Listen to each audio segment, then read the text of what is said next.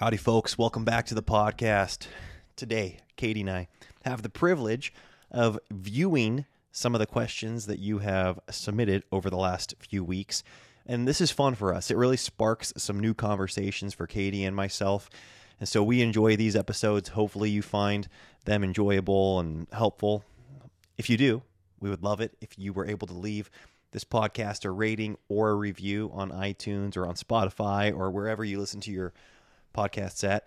And if you watch us, if you watch this podcast on YouTube, then you can subscribe to this channel or you can like or share it. Any of those things really help us, and we big time appreciate it because uh, we love doing this and we want to do it more. Let's get this thing rolling.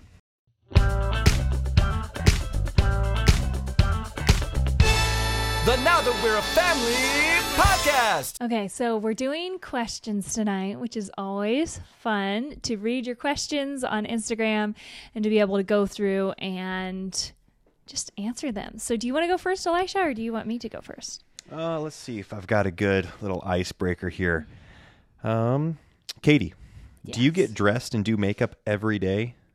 That might be a better question to ask Elisha. You might get a more realistic answer. I think you definitely get dressed every day. Yes, I would say I'm probably four out of seven days for makeup at some point in the day. It's not always right when I get up. And I say that because it's like I'll do it for Sunday, I'll do it if we have a date night. I do it obviously for podcasts if someone comes over. Um, but at least a solid three days, maybe four days, I don't wear makeup around the house. Would you say? I mean, uh, it seems like you're wearing makeup more often than that. Because I, Yeah, I do think we have people over at our house more often. I mean, you think of going to community group on Tuesday. Oh yeah, community of- group. So I don't know, maybe four or five days a week. I'd say four or five days a But week. it's yeah. not always like I don't I rarely get up in the morning and do my makeup straight away. It's usually like during the kids' nap times I'll do it or like it's a half day or before an evening event type of thing. Yes. But you are faithful in getting dressed. You dress for success every day. Yeah, I don't most days I don't slob around. I will have a day, You've might- never slobbed around. I might have a day or two where I do, but for the most part I try to get dressed for the day and yeah. But I, I'm very comfortable with myself without makeup, I guess. I don't feel like Oh yeah, you look great. but but there there are certain outfits that I wear that would look silly if I didn't have makeup on, Hmm. if that makes sense, because I feel like it or maybe if you did your hair really ornately or something like that, but it's just like the whole outfit's elevated, so I feel like I need to elevate my face too to go with the outfit. That makes sense. Anyways. Yeah, it feels like out of place. if- Yeah, I do yeah. like to get dressed for the day, I should say. But my makeup usually takes me about 5 minutes unless it's like a date night and Got it. I'm getting more fancy. I like it. So yeah, that's easy. Um, let's see. What habit would you pick first when trying to change lifestyle? Sabbath, morning routine, etc. Yeah, that's a great question. I saw that one too, and I thought that would be a fun one to ask because I think it's a I think it's like the right question to ask in a lot of ways. Yeah, it's good. it's easy to get overwhelmed with doing a uh, if you want to overall overhaul your like what did she say or she- Um, what habit would you pick first? first if if you want to Change your lifestyle. yeah change your lifestyle. So if you want a lifestyle style overhaul, it can become really daunting and intimidating. And so I think Yeah. identifying one habit that you could change that would get you going in that direction is helpful. I think for me, I I always go to the morning routine. It's Yeah. it's a tough one. I know the Sabbath is life changing, or evening routine is life giving. Um, but if if my personal morning routine gets me on track faster than any other thing that um, faster than any other routine that I have. Yeah, I'd have to agree with you on that. Is that right? It's crazy because I mean, all habits there's a trickle effect Mm-hmm. from our habits, which is nice if your habits are serving you and it's not if they aren't. So there really is if you get one of these habits changed, you know, the habit or the morning routine, then or, or- or sorry, the habit of the Sabbath or the morning routine, which Mm-hmm. were the two she mentioned here, it's going to have that trickle effect. But the morning is what you get every single day, Mm. and it helps you remember what you prioritize before you even start the day. Yes. So I feel like you can have the biggest amount of change when you're reminding yourself daily what you prioritize versus weekly what you prioritize. Yeah, that's a good point. I mean, just the the nature of it being daily, but I would say there are other daily habits that then flow from my morning, working out every day, being in God's Word every day. Because you could just choose one of those and say that would be a really good trigger habit to, for a lifestyle overhaul to say I just want to read the Bible every day. But for me, like my morning routine, that's what that means. Is when I when I have my That morning being in routine. God's word. Yeah. For me, it means working out. Yes, same. It means going over my to do list before the kids get up. Yes, You know, knowing what I'm going to make for the day for food. Like it's just a lot of things. right. It's kind of all encompassing. Yeah, and it's really hard to do a Sabbath unless you're on top of things weekly. Because unless you're eating out three meals that day, you have to have food. Right. And you also have to have, like, it's not very restful to rest in a dirty house. And so when I'm not on top of my morning routine, our, our Sabbath really suffers too, because I'm just not on top of things. Yeah, that makes sense. Huh. Okay. Um, let's see. I like this question. What do you do to find joy in every day? Oh, that's sweet. Isn't it? I know. I like that question. That's a sweet little happy question. Yeah. Uh, what do you do to find joy in every day? I mean, talk to you would be my number one. Oh well, I certainly find joy in talking You to you. You don't have as to well. say that. Well, after I mean, come on, I'm not going to say it I, after I you. am not fishing at all. Like genuinely, I love when it's in the morning when we get a visit before Yeah. you leave for work, or if you have to come home to film something in the garage. I love touching base, seeing who you've called, uh, seeing what you've done. I don't know the evenings. I I've come to find joy in a lot of little processes in the day. You know, after reading that Musashi book, like where he's so detailed, you know, and preparing his tea and just like in, in sewing, he really makes you think about enjoying some of the very small things in life. Elisha took up quilting. I did not, but I do find a lot more joy now, like in preparing my coffee every morning. Yeah, you like do. preparing my coffee brings me joy every morning, rather than it just being something that I want to get done as fast as I can so that I can drink it. I really enjoy the process. Uh, I enjoy reading a lot more. When I am able to write, I really enjoy that as well, especially um, writing by hand. Like I mean, Yes, when like you're journaling. Not, yeah, love it. I love being able to journal. And then I think things like going on walks. Anytime you're able to get outside, it's extremely helpful. Uh, and then playing music. I'd say those are things that consistently bring me bring me joy. But there, are, yeah, there's other things. Anytime I I have to get fixated on like a task, you know, I was even playing with well, Lawrence was playing like with his army men, and uh, I was just kind of like looking at how those things were made. And I was like, these are awesome, and it's crazy how uh, like our life is so. The 21st century, it's everything's so stimulating. Everything, everywhere you go, it's so bright and fast paced and moving, uh, fast moving. And so, I think like when I'm able to, even when I pull out my instrument and you kind of like look at the wood on it, I love moments like that uh, now. So Yeah. I mean, it sounds kind of dorky, but No, no, think- that is so true. Like you picture the army men; those things are actually really well crafted. I think and so. I'm just basically stepping on, on them all day, like checking Yeah. them out. Um, but yeah, when we when we actually pause to appreciate something, uh, I think something that brings me joy consistently, more and more and more and more, actually, is cooking in our kitchen. Either doing it with one of the children because that's fun; they really enjoy it, and just like the art of it, I think I'm really enjoying that more and more. It's awesome. Good for you. Okay, Elisha. This woman's husband is very into sports and doesn't want to completely unplug on Sabbath. Hmm. What are your tips for her? My tips for her. I feel like you're the you're the one with the tips on this on this subject because yeah, I can speak from experience on this. We've we implemented the unplugging the internet for our Sabbath, which we find extremely helpful to unplugging from work. But I'd say there has been um, I don't know. It, you know, in my estimation, three to five times. I feel like I can count them on one hand. Yeah. Uh, situations where I've really wanted to watch a game, and you've totally been cool with me turning the, the internet on for that period of time. It's not like I had to ask permission. I just like. I was just like I kind of like told you. I was like, hey, this is like I yeah, actually I mean, really want to. communicate if we're gonna like go against the Sabbath Yes. rules, I guess, and be like, "Hey, this really matters to me." Yeah, and oftentimes it wouldn't it wouldn't be for the full game. It would be you know for the second half or whatever. During and the I, kids' nap. yeah, during the kids' naps when they're when they're down, so it doesn't really throw off the normal flow of the Sabbath. Um, and I've enjoyed that. Like I never felt guilty about it. Like I was compromising the the family, you know, rest period. It was really enjoyable. And and I I would like if there is a, a game that I really care about going forward, I would totally be fine you know, doing the same thing. Like I wouldn't feel like it'd be a huge compromise on on the home. Yeah, so I mean that's our standard, and obviously turning the internet and com- off in the first place and completely unplugging is our family's arbitrary standard. and you want Sabbath to work for your whole family and to be restful for your whole family, and that means that everyone, primarily your husband's needs and desires need to be considered. You do not want Sabbath to feel like you are dressing your husband up in a tight button t shirt like his mom and dragging him to Sunday school. Like, you want it to be this enjoyable experience. Otherwise, he's going to resent you. It sounds like you're on the verge of re- resenting him.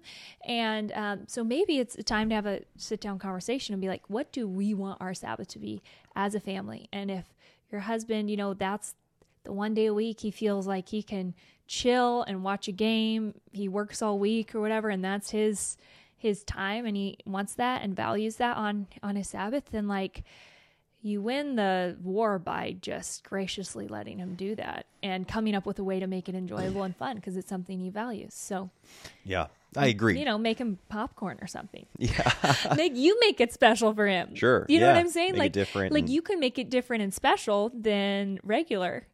than yeah. regular Again, day. our our decision to not have internet was totally arbitrary. You know, like it was. It, yeah, but it was no based in the Bible. but it was based off of we had a specific why we wanted to remove ourselves from work we did not want to be and when we did this we were more active on social media too and so we re- i mean there's nothing more unrestful than social media uh, in my in my opinion uh, and it's like yeah, it's really fatiguing. and and I knew that being on my computer, I'd see emails, I'd see messages, getting on YouTube, you see stuff on there that reminds you of work that's really distracting, it's not restful.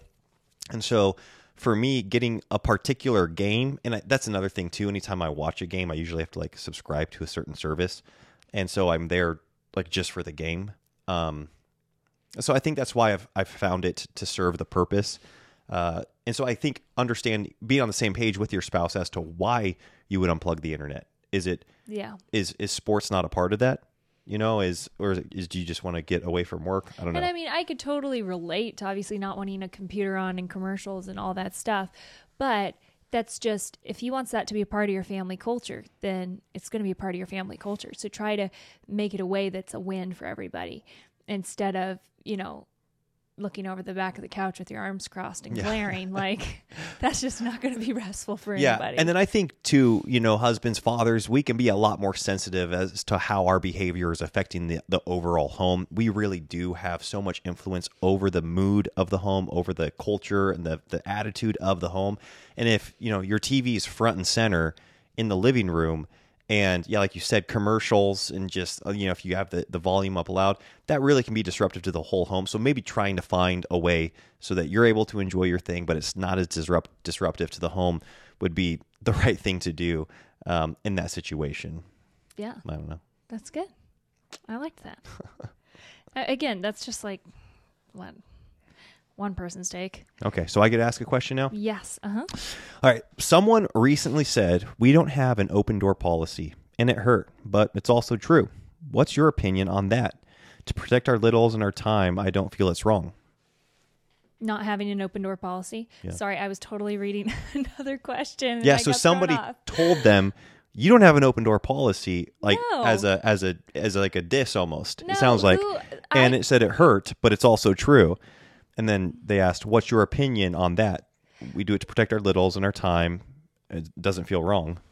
No, I mean, where is that wrong? Again, going back to scripture, we're supposed to have hearts of hospitality. That does not mean that you're just your doors open 24/7 to whoever would like to walk through it. Like there might be people who are called to that and but it is not like a command for the believer.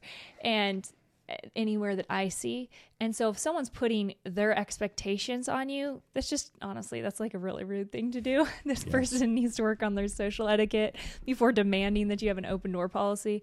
Um, we definitely did not have an open door policy growing up. My parents were very hospitable, had people in our home all the time, but it was uh, curated groups with certain groups that they wanted to be more hands on or have a higher, um, I don't know, like be better watchdogs hmm. of the situation. Those were times when they were really thoughtful. I don't know. I think as a parent, you are that protector for your kids. And mm-hmm. so that's going to look at different ways for different families. yeah, we didn't have an open door policy or you know, that growing up. And then there was a time period when from when I was maybe like 14 to 16 or 15 to 17 right in there. It was about 2 years where I think because my parents really wanted to be the central hub for the young adults in their home hanging out with with friends with peers, they kind of implemented somewhat of an open door policy where they're kind of like, well, hey, we'd rather everyone be here than you you being who knows where with your mm-hmm. friends. And so it was it kind of became the standard for anybody to come by, any of our peers to come by without notice and to stay the night without a heads up or to join us for meals. And of course, my parents were gracious with it, but then they really saw that that started to have a negative impact over time on our over on the younger children in particular. Because that's, I mean, that's talk about a tricky dynamic in parenting.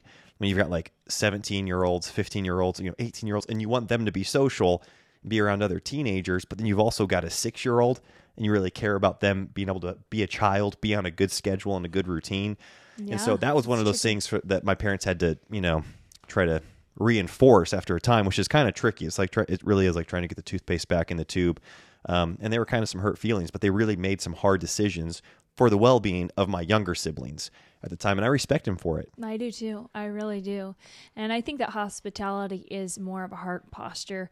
And, you know, if someone in need shows up on your doorstep, do you take them in or are you just like, no, my house isn't clean, come back later, you know? Right. Um, but yeah, I would not feel bad for having to make that decision for your family. Yeah, and, and the thing is, is that you, Katie, you as like a hostess or as the matron of the home, you are so gracious anytime somebody drops by or swings by. Uh, we never tell people like, "Sorry, you can't come in," you know, but we will Oh, like, no. yeah, yeah, that's never going to be the case, like you mentioned.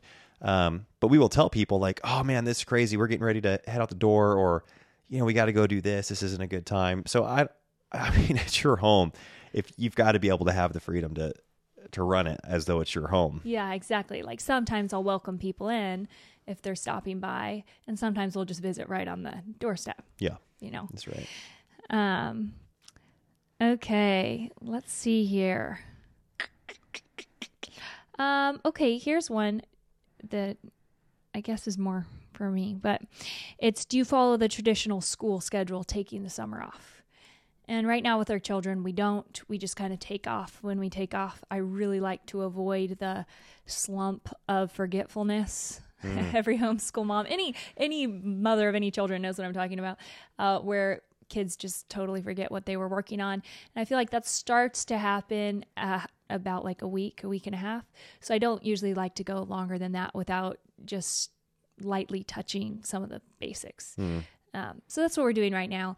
When I grew up, we homeschooled year round until I think I was 14 or 15.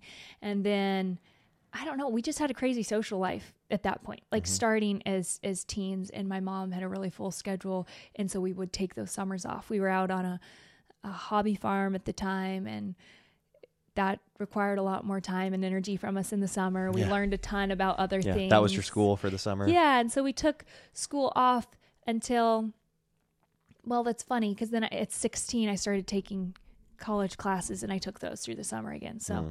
I guess it wasn't that big of a break. yeah, but anyways, that's just a short question real there. yeah. That makes sense. Yeah, that's how we're doing it. I think that that's what we did growing up too. It was we never had like an official summer break. That we would take breaks, longer breaks in the summer Yeah, because of the nature of summer. Um, but we definitely I think it's tricky too when you're like in the baby uh like when you're in the years of growing your family there are certain seasons where it's like oh i'm going to be sick so that's going to be a slower school time or i'm going to be postpartum that's going to be a slower school time so i just kind of like to do what we can when we can yeah. That's good. Okay. Uh, do you let your children listen to non-gospel music? What are the limits, and who are the limits? i laugh when i hear this question because that's like the age old music question what are the limits and who are the limits Uh, you know what i mean like we got in an argument about this when we were talking the first time do you remember that oh, dating. in the car dating yeah Oh, kind of. I think I don't think I cared as much as you thought I cared in that conversation. Is that the one you're talking about? Yeah. Where I was kind of being antagonistic. Yeah, Yeah. we were arguing like contemporary music, and then Elisha listened to a lot more pop and rock. And Whoa, I don't know about that. oh, Never like pop. I never listened to pop music.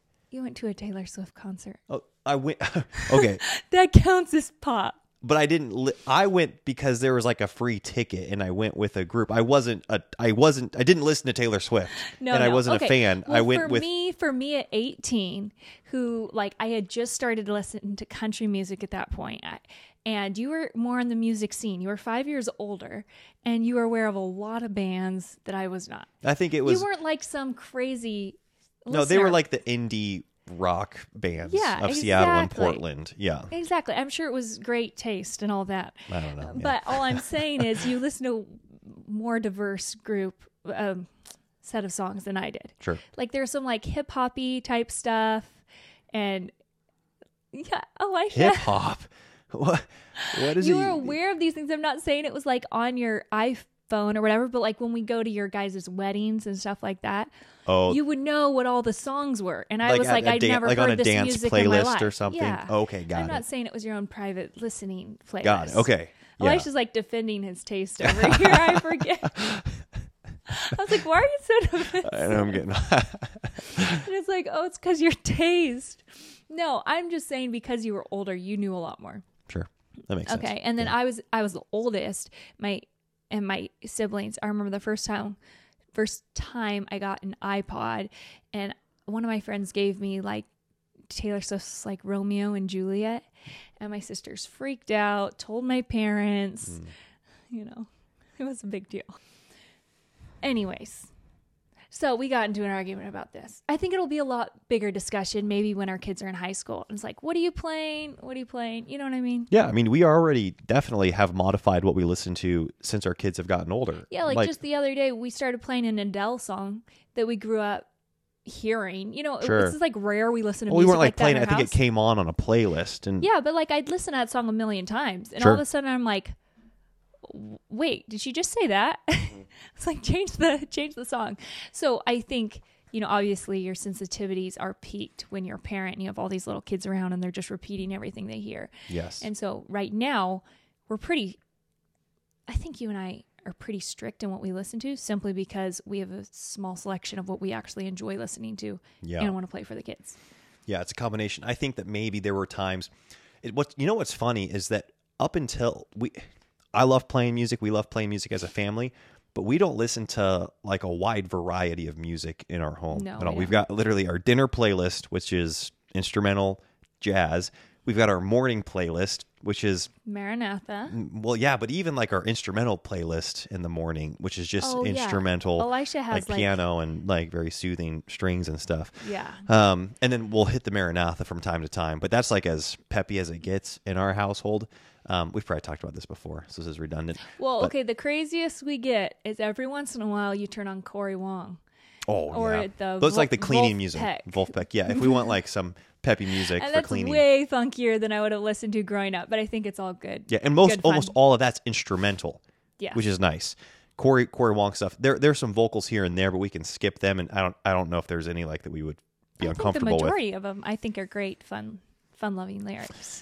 Yeah. So I'm, mean, I guess to answer the question, I'd say like 90% of the music we listen to in our home is instrumental. Yes, Um, we have enough words going on in our house without listening to more words. Yeah, lyrics really can like we can't. I if for our dinner music, I can't have lyrics. No. There, I want to talk and I, We have like a short country playlist. Sometimes we'll play that in the summer, Mm-hmm. like outside with the garage open when it's just right. yeah Pair of jeans fit just right. yeah.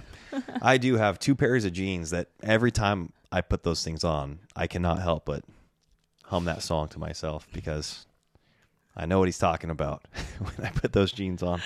Oh, that is great. Okay, Elisha. Yeah. This is the question that got me earlier when I was just scanning the questions. Okay.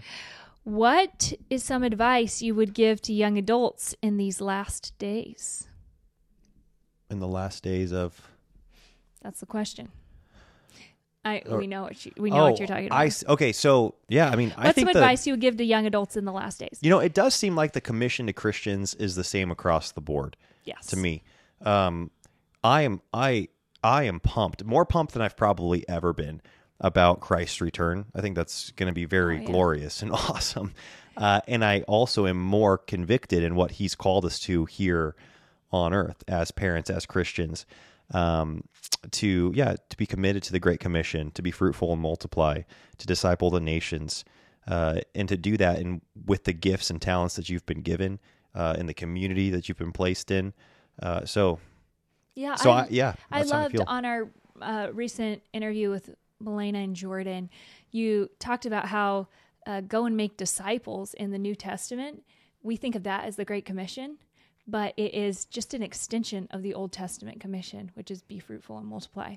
Hmm. And I think that that's really cool because so often we forget about that. That was the first thing that God told um, Adam and Eve as far as a commission to humanity. Hmm.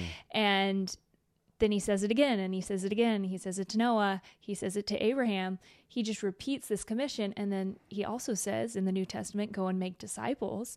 And one of the ways that we do that is by raising our children. And so I think that that's just a really beautiful full picture of what that commission is and I I really think it's unhelpful as a parent the one thing I'd I'd highly encourage you not to do is to raise your children in fear that they're never going to get married. They don't need to worry about how they're going to raise their kids. They mm. don't need to worry about what they're going to do for provision because they just need to hunker down and hide for the apocalypse.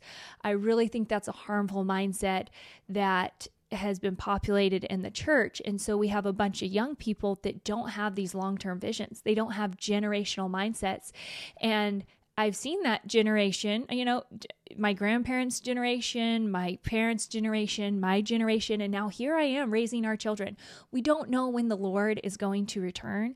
And so giving our children a long term vision to live for the glory of God here on this earth and impact people is, I think, powerful. And I don't think we need to hone in on whatever we think the last days are going to look like in the future with this fear, but just focus on living faithfully now and having that long term mindset. I think that's the most helpful thing you can do for a young person yeah, because they're full of, you know, vigor and energy. And you don't just want to say, well, it's, it's useless. Yeah, it's not doing them any favors. Yeah, No. at all.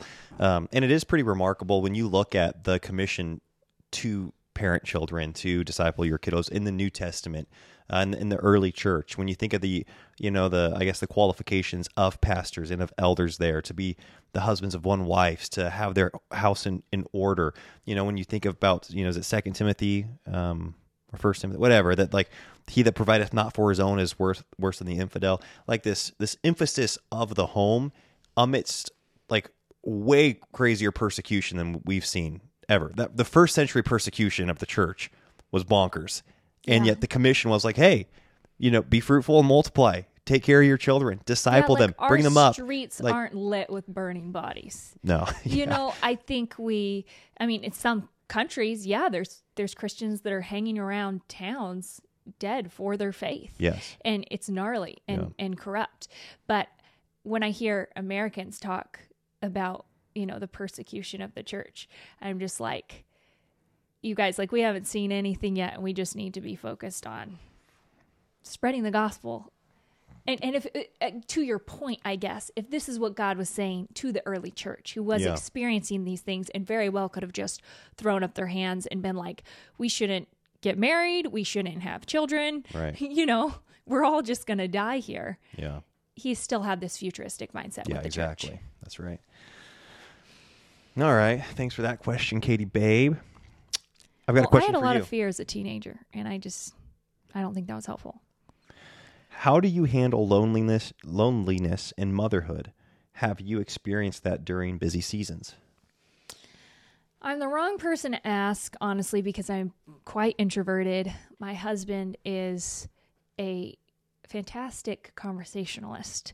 And I know that I'm lucky in that regard because some women just have their girlfriends and their husbands don't really communicate very much. But Elisha and I really dream and think a lot together. And I feel like I have excellent conversation with him and social engagement.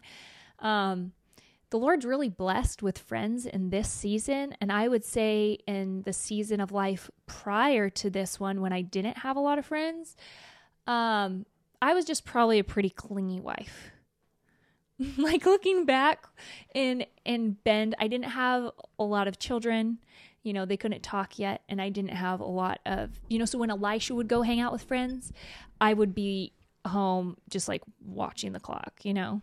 And so th- that was the season. Yeah, I, didn't forgot love. about that. But I did since too. you, Like, since you I brought it up, I think that was a frustration for like a not a long season, maybe it was a a, hard transition for both of us because I was coming out of a big family, mm-hmm.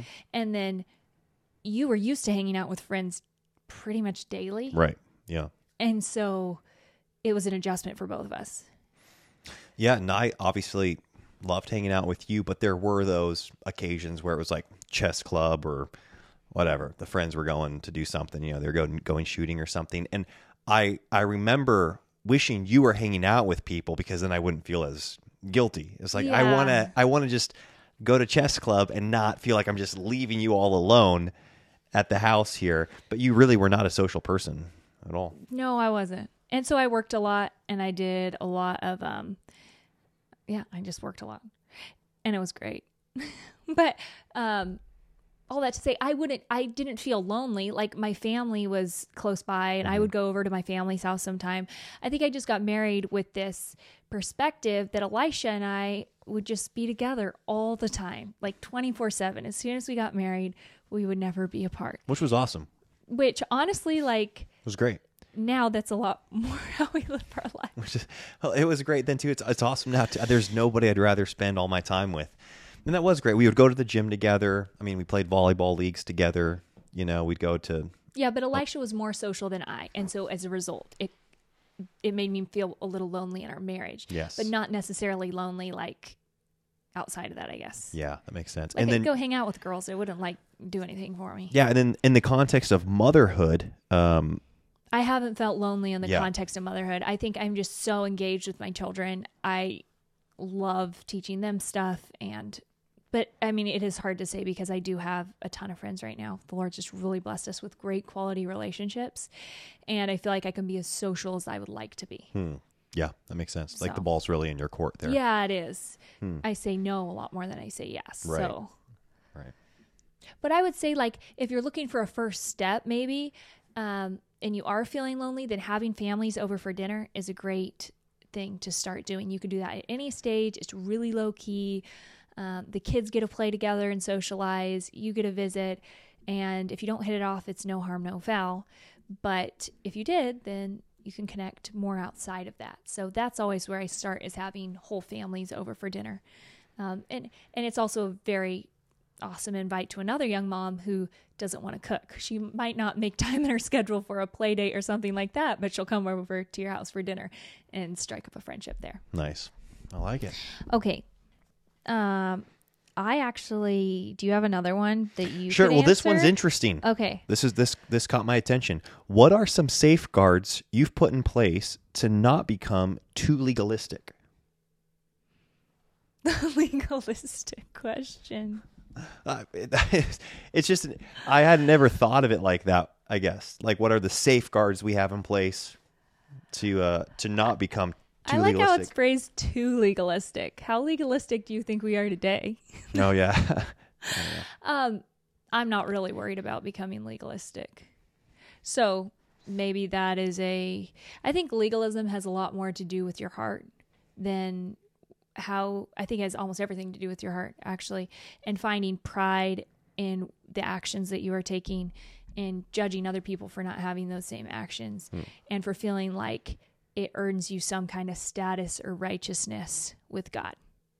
So I think it's really a theology issue. I think if you know where your salvation comes from and that it's only Christ and nothing that you do can what keep talking. You're, it's getting better. You had me concerned at the beginning. So. I'm worming my way into Yeah. this. you gotta stay for the whole spiel. um, but that our righteousness only comes from Christ, and there's nothing that we can do to make us any more righteous from Him. Then I think we just search the Scriptures and do our best to live that out as good as we possibly can, um, out of a full heart for what He's done for us. I don't know what you would say. Yeah, well, I mean, I think the only thing that gave me cause is when you said I'm not concerned about becoming too legalistic, because I think that is a, f- that's a danger of every It's a human sign being. of a legalist. Well, no, I think that humans, our our tendency, like our disposition or our propensity, is towards legalism. We are naturally Yeah, legalistic as humans, uh, and everything. The gospel is not natural. The gospel is not that does not really compute with us apart from the working of the Holy Spirit, and and I think that regenerating work. And so, but then the second part of your question, that your answer, I totally agree with, and that is, uh, if there's a safeguard, it's just knowing the gospel. Well, And- I guess, yeah, that's what I, you know, to defend my point, I think I was saying I'm personally not concerned about it. I do think I was legalistic growing up and before I understood the gospel the way that I do now. But the way that I do understand the gospel at this point, I don't see how I could also believe that any form of any work would Yeah. get you any more righteous before God. Sure. And that's not what my parents taught me growing up. That was just what I deduced on my own. That's just what I believed about God and Yeah. about salvation. And I thought that some Christians were better than others. Right. You know? And I'm not saying that there aren't Christians that are more mature than other Christians. Yeah. That's clearly the case. But I guess I'm not, you know, thinking like, okay, I'm going to make sure that it's almost like reverse legalism, I guess, the other way around. If you were going to, like, legalism is putting rules in place, right, to protect what you believe a Christian should do. Yeah, I mean, I think most of the time it's referred to as it, it's usually the Pharisees that are referred to as being legalistic. Yeah. Um, I, I mean, obviously Jesus never called them legalistic; he called them hypocrites uh, because they more just kind of distorted the law rather than uh, you know adhered to the law. But they put they they found their righteousness in the law ultimately, and I think that legalism would probably be finding any part of your righteousness Yeah. before God in a set of works. Uh, I think when Jesus is addressing the Pharisees, it's clearly the Old Testament law that he's talking about. But as as Christians, we can create our own random moral laws that we would adhere to, that we find righteousness in, in addition to or apart from the perfect work of Christ. Yes. And so from a from a knowledge point, I guess I'm not concerned. From a heart issue, my heart is always susceptible to sin and to pride and to uh, judging other people and comparing in a way that is unhelpful.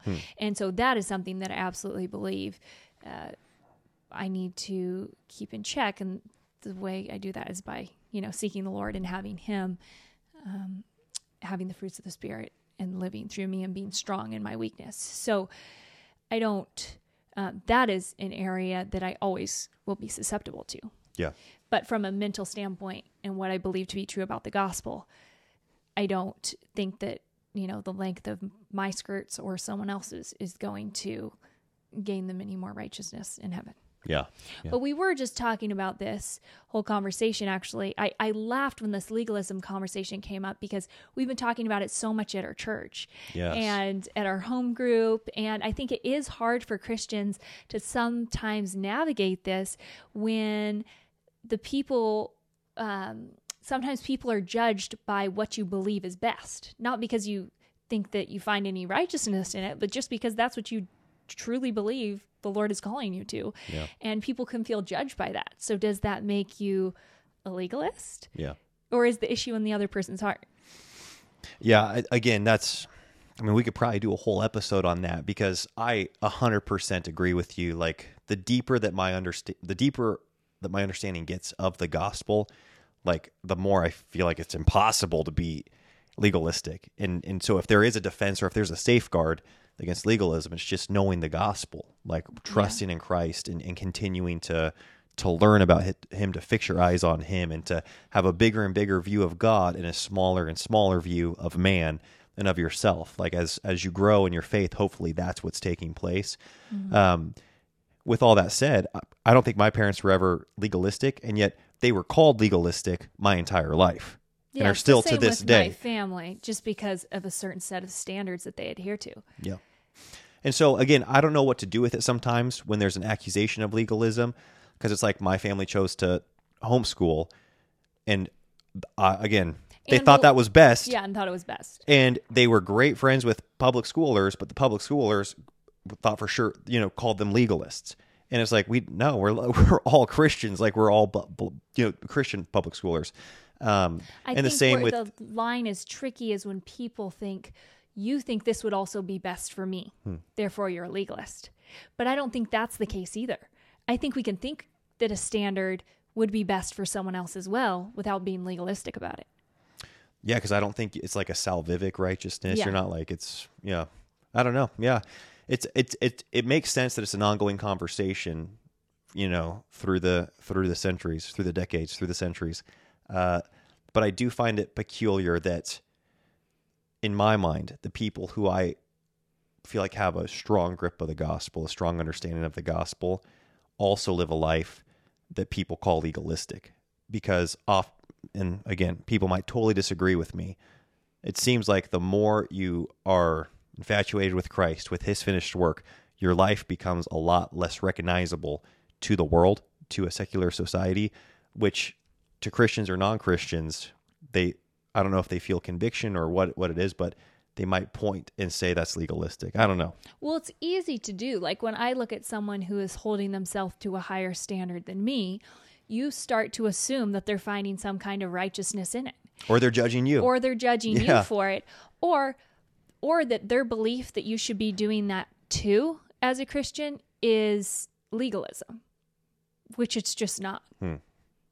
Yeah, because I we've got some yeah tons of great friends that have more conservative standards than you and I have yes in numerous areas of life, uh, but I don't I don't think they're legalistic.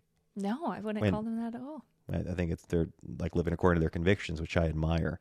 yes Uh. and i think you can live i think what we're trying to get across is like you can live according to your convictions you clearly have a reason they are convictions so you're going to value that syst- that reasoning that got you to that point Yeah, And I think that's what people are okay if you have your convictions, if you're cool with them having their convictions for them. I think, yeah, don't you? Instead of like calling them to a different standard Mm-hmm. and having that discussion. And I think we can have that discussion in a really judgy, stuffy, lame way, or we can have that discussion in a very open and frank way. And if, you know, they choose to do something different, we choose to do something different, no big deal. yeah, But I don't think that we have to be scared to also call people to a different standard, um, thinking, oh, well, that's legalistic. yeah, You know, if, Yeah. if someone's sat down with me and told them a concern that they saw in my life or in my children's life, or they think I should be doing something different as a fellow believer, I do think that's where iron sharpens iron. And I think as Christians, just like the rest of the culture, we've gotten so soft and um, easily offended. We aren't able to have these frank, open discussions, Hmm. and we just want to white label everything and be like legalist. yeah. Moving on, Yeah. you know, instead of being So like, it's well, the maybe they had ultimate- a point. Yeah, it's the ultimate like uh, like cancel card or like you silence them. You know, Yeah, if you label them a legalist. Yeah, And uh anyways, I know I'm totally susceptible to thinking that people are legalistic when it's like they probably aren't. I don't know the reasons why they're doing what they are doing. yeah, And I believe conviction is a beautiful thing. And Yeah. people who take on um, heavier convictions, they're taking on more responsibility.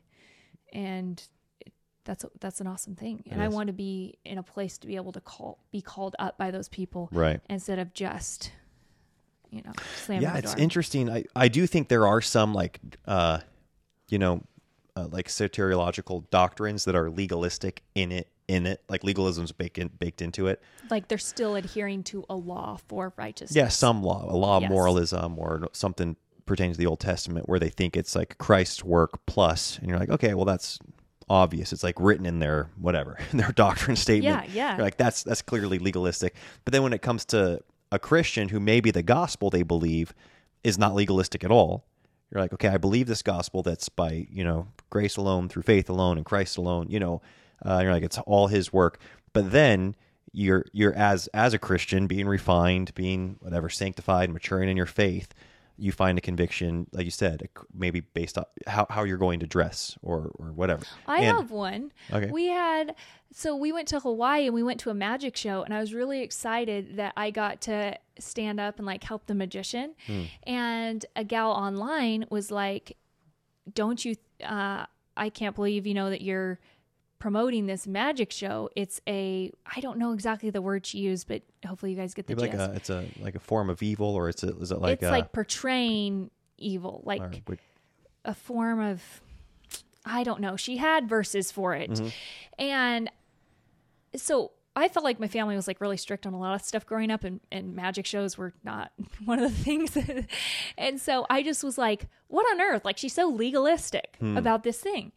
And then but it just like kept like gnawing on me. And I went up went and looked up the scriptures that she had mentioned and stuff, and I was still really annoyed about it.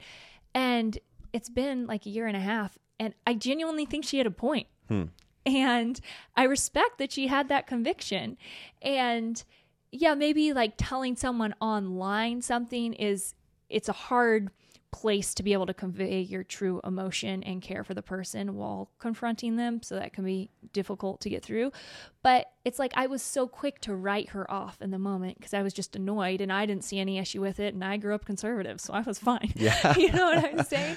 Whereas um i just i wish i'd taken longer to think about it. And i have. I've thought about it for years. Yeah. and um i think i have changed my perspective a little bit on that whole thing and Yeah, that is that brings up a good point, though. I mean, we got to wrap this thing up, but I, I've been pulled aside, whatever, a handful of times, maybe maybe just like two or three times, because of uh, somebody, a more mature Christian, having concern i around my conduct, and I never once received that as them being legalistic. I think Yeah. when act when and I'm and I'm just wondering if that's really like the the formula for addressing maybe conduct in a fellow believer's life is that one-on-one relationship where you can look them in the eye and be like, "Hey, I know you love the Lord. I know you want to honor him. I'm just wondering if this is an oversight." And you present it like that. Maybe when it feels like legalism, when it is a you know, a blanket statement from across the whatever, across the sanctuary and you're like, "Well, you don't even, you know, you don't even know me. you How do don't you say-" even know me. Yeah. Yeah. there is that. I think we can get defensive when Sure. someone we don't know just wants to tell us how to do things. Yeah. I don't know. I don't know. I don't it's know a either. discussion. This is an open discussion right now, you guys, because literally, I, I seriously, I can't believe you brought up that question with all that we've been talking about because we haven't formed our thoughts totally on this. We're, Yeah. we're really talking about like what is legalism because again coming from families that are to this day called legalistic and knowing what their hearts are why they're doing what they're doing Mm-hmm. and respecting a lot of the standards they hold Oh, yeah. it's just like we're missing something here. Stuff is getting lost in translation. It wasn't like the Pharisees who were pointing to a very specific law in scripture Yeah. and Christ fulfilled that law Yeah. and yet they were still pointing to the law. Yeah, like literally, like those were very instances. right. And that's like those are very specific. Okay, like say one for instance. Me? Yeah. Okay, uh, when um, like when the his disciples are like picking the grain. Yes. That's one, right? Yeah, so the Sabbath, right? They added Yes. on extra rules to the Sabbath. Christ fulfilled the law, all that. They're pointing to something that was actually in the Judaic law, and now we take that law.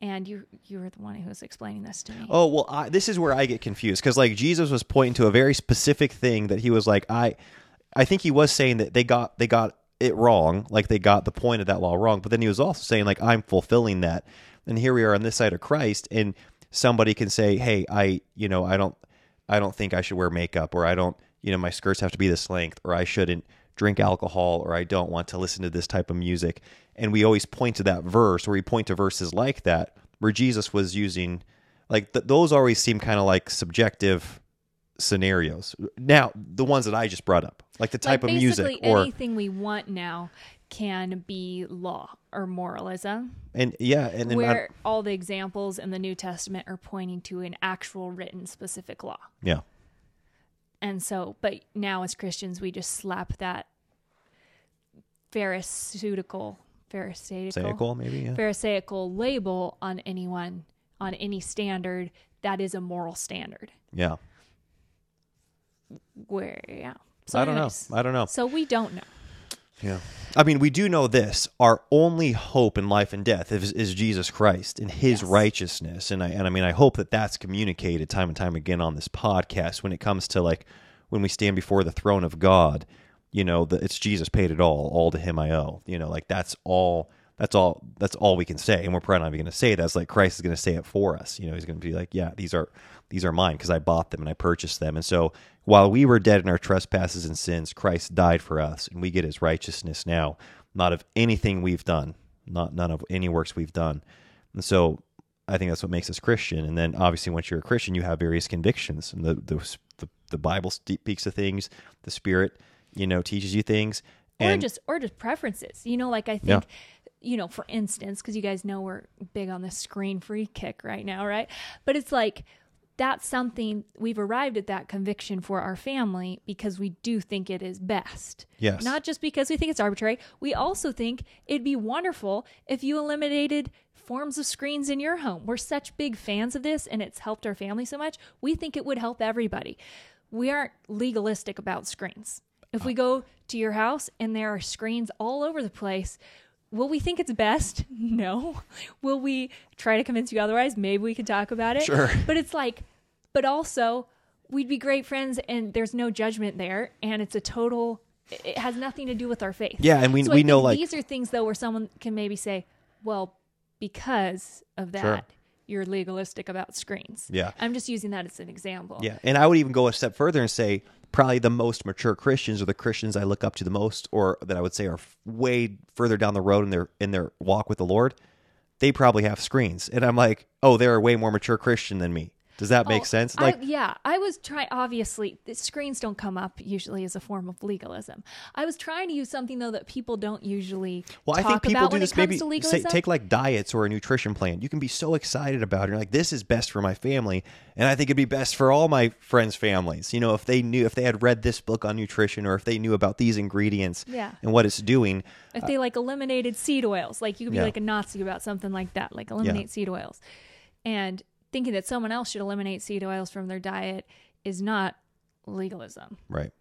and and I'm using I wanted to use more like not so used examples because as soon as you bring up modesty and alcohol and these Media or things, tattoo- yeah. then people are already too attached to those issues. Hmm. This conversation usually circulates around a few key points Yes. in the church, and we have such strong opinions on those things. It's hard for us to see very clearly. Yeah. I agree. I guess we'll wrap it up with that. Uh, Oh man, what a bombshell. That lady had no idea. that listener, when she submitted that question, that like we've been ruminating this for forever. When we come upon our perfect definition of legalism, we will let you know. But until then, thanks for joining the conversation. talk to you next week. Bye bye.